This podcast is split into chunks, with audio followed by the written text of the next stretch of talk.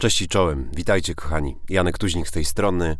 Nadal szukam swojego straconego czasu. To już dziewiąty odcinek, e, a dziewiąty odcinek e, zapowiada dziesiąty, a dziesiąty będzie odcinkiem specjalnym i myślę, że będzie e, bardzo długi, podzielony na, dwa, na dwie części i będzie o, o tym, kim zostałem i będzie to dla mnie bardzo ważne, ale to będzie niespodzianka. Słuchajcie, za tydzień.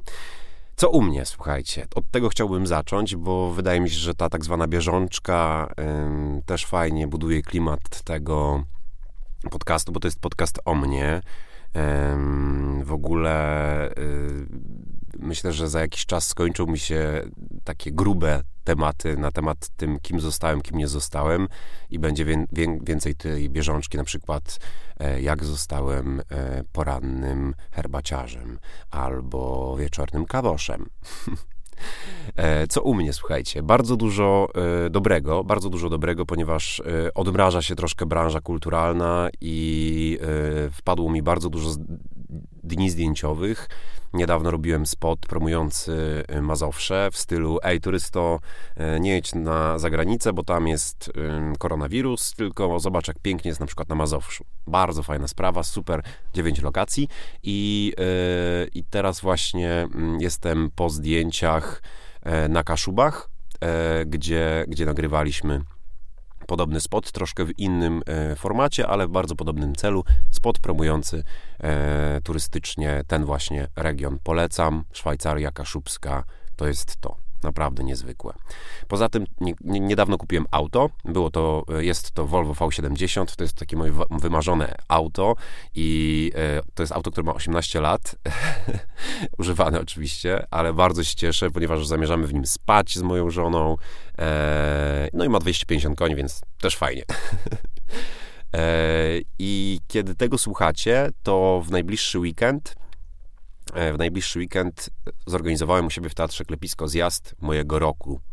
I w szkole teatralnej, słuchajcie, jest yy, na roku w porywach 20 osób. U mnie właśnie było 20 osób i nie widziałem niektórych z tych ludzi 8 lat, 9 lat i bardzo się cieszę, bo na weekend się zjeżdżamy na dwa noclegi. Niektórzy przyjeżdżają z dziećmi, niektórzy z małżonkami, yy, niektórzy z żonami.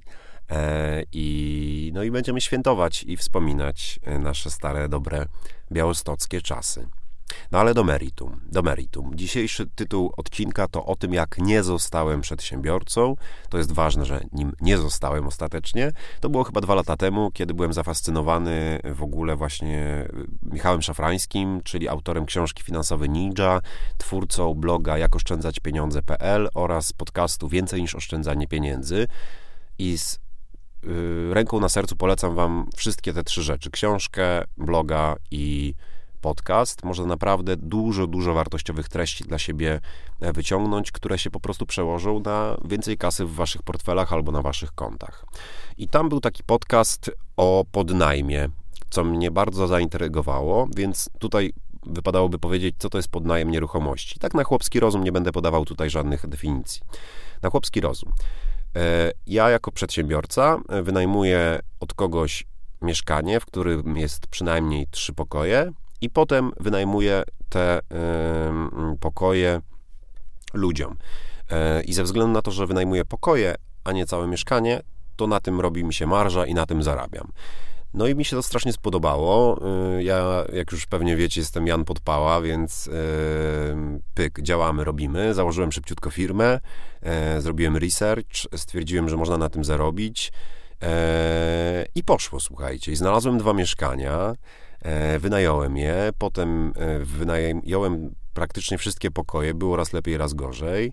E, nauczyłem się tych całych, wiecie, podatków, księgowości i tak dalej, a przyznawam się szczerze, nie znoszę tego, nie znoszę papierkowej roboty. Może dla mnie w ogóle urzędy mogłyby nie istnieć. E, ostatnio byłem w Wydziale Komunikacji, e, żeby zarejestrować samochód i no, to był dla mnie koszmar. Po prostu trzy godziny czekania, e, bilet, bilecik, wniosek, e, wszyscy w maseczkach, rękawiczkach, no koszmar. Do, do, nieważne. Wracając do, e, do firmy. Moja firma nazywała się Foxy Art, bo stwierdziłem, że może kiedyś po prostu dołączę do niej jakąś działalność artystyczną. I słuchajcie, kręciło się to naprawdę, e, kurczę, naprawdę się to kręciło nieźle. Kręciło się to naprawdę nieźle. E, tylko, że było bardzo angażujące. Zajęło mi to bardzo, bardzo dużo czasu. E, ponieważ wiecie, no to nie jest tak, że ktoś do ciebie dzwoni i nagle pokazujesz mu pokój i on pyk i już jest wynajęty. Tylko jedna osoba ogląda pokój, jedziesz tam, pokazujesz, mówisz dlaczego i umowa, jedna umowa, druga umowa, e, jak z rachunkami, jak lokalizacja, e, kto tam będzie mieszkał, e, protokoły zdawczo-odbiorcze, żeby było stan taki, jak ktoś odbiera, a potem jak ktoś oddaje, żeby po prostu nie stracić na tym i tak dalej, i tak dalej, i tak dalej. I powiem wam, że zaczęło mnie to strasznie wkurwiać. No naprawdę. Dlaczego? Dlatego, że po prostu akurat miałem takie dwa mieszkania, jedno nad drugim, w którym w każdym było pięć pokoi i to, te pokoje były nowe, odremontowane na tip-top, ale malusieńkie. Malusieńkie. I ja nie znoszę namawiać ludzi do czegoś, w co sam nie wierzę. Nie znoszę tego, a musiałem to robić. Wiem, że niektórzy ludzie mają w sobie coś takiego, że mm, taką żyłkę akwizytora, taką, że potrafią wszystko sprzedać. Ja nie umiem. Ja w ogóle najchętniej to bym powiedział tym ludziom, ej, nie, nie bierzcie tego pokoju, bo ja, ja bym sam w nim nie chciał mieszkać, bo jest po prostu maleńki. Jest dużo osób, jest jedna łazienka i tak dalej, i tak dalej. A nie mogłem oczywiście o tym mówić, bo bym na tym nie zarobił. No i tutaj jakby e, zmierzam do meritum. Dzisiaj będzie raczej krótki odcinek, krótki w sensie historii, ale będzie dużo refleksji. I teraz właśnie do tych refleksji przejdę. Co z tego słuchajcie, że sobie to wymyśliłem, że to działało, że nawet zarabiałem na tym pieniądze, gdzie primo, ultimo, e, zajmowało mi to tak cholernie dużo czasu i to było dla mnie tak angażujące i byłem tak zmęczony po każdym dniu i było tak dużo papierkowej roboty, że mi nie wystarczało czasu na teatr, nie wystarczało mi czasu na twórczość, a ja karmię się tą twórczością i wiem, że to jest moje powołanie jeżeli nie tworzę, tylko zarabiam pieniądze dla zarabiania pieniędzy, to coś jest nie tak. To jest jedna rzecz. Druga rzecz, czułem, mimo że to nieprawda, ale czułem, jakbym oszukiwał tych ludzi. Eee, mimo, że oni widzieli te pokoje, wiedzieli jakie są, wiedzieli na co się szukują, wszystko było zawarte w umowie i tak dalej, wszystko było uczciwie, ale ja nie byłem do tego przekonany, więc moralnie dla mnie, prywatnie, to był taki kolec w serduszku. I po prostu, kurczę, to jest druga rzecz. Eee, I słuchajcie, ja to robiłem z pół roku, może troszkę więcej. Tak jak mówię, nie, nawet nie, nieźle się to kręciło i ja się z tego wycofałem. Ja się z tego wycofałem, dogadałem się e, z e, właścicielem mieszkania, od którego podnajmowałem to mieszkanie. E, udało się nie zapłacić żadnej kary i tak dalej, i tak dalej. Powiedzmy, że wyszedłem na zero po tym pół roku. Nauczyłem się bardzo dużo rzeczy, ale jak z tego zrezygnowałem, to poczułem, jakby wielki głaz spadł mi z serca. Naprawdę. I yy, na pewno każdy z Was miał takie uczucie, że wahał się, wahał się, czy coś zrobić, czy nie, ale w końcu, kiedy to się dzieje, to czujesz, że to była dobra decyzja. Czujesz naprawdę, że to była dobra decyzja. I słuchajcie, ja od tamtej pory y, zarabiam mniej niż, y, niż wtedy, ale jestem super szczęśliwym człowiekiem, bo jestem człowiekiem, który żyje zgodnie ze swoimi przekonaniami i może poświęcić się maksymalnie temu, co kocha, czyli twórczości szeroko pojętej, podcastowej, teatralnej, radiowej itd., tak itd.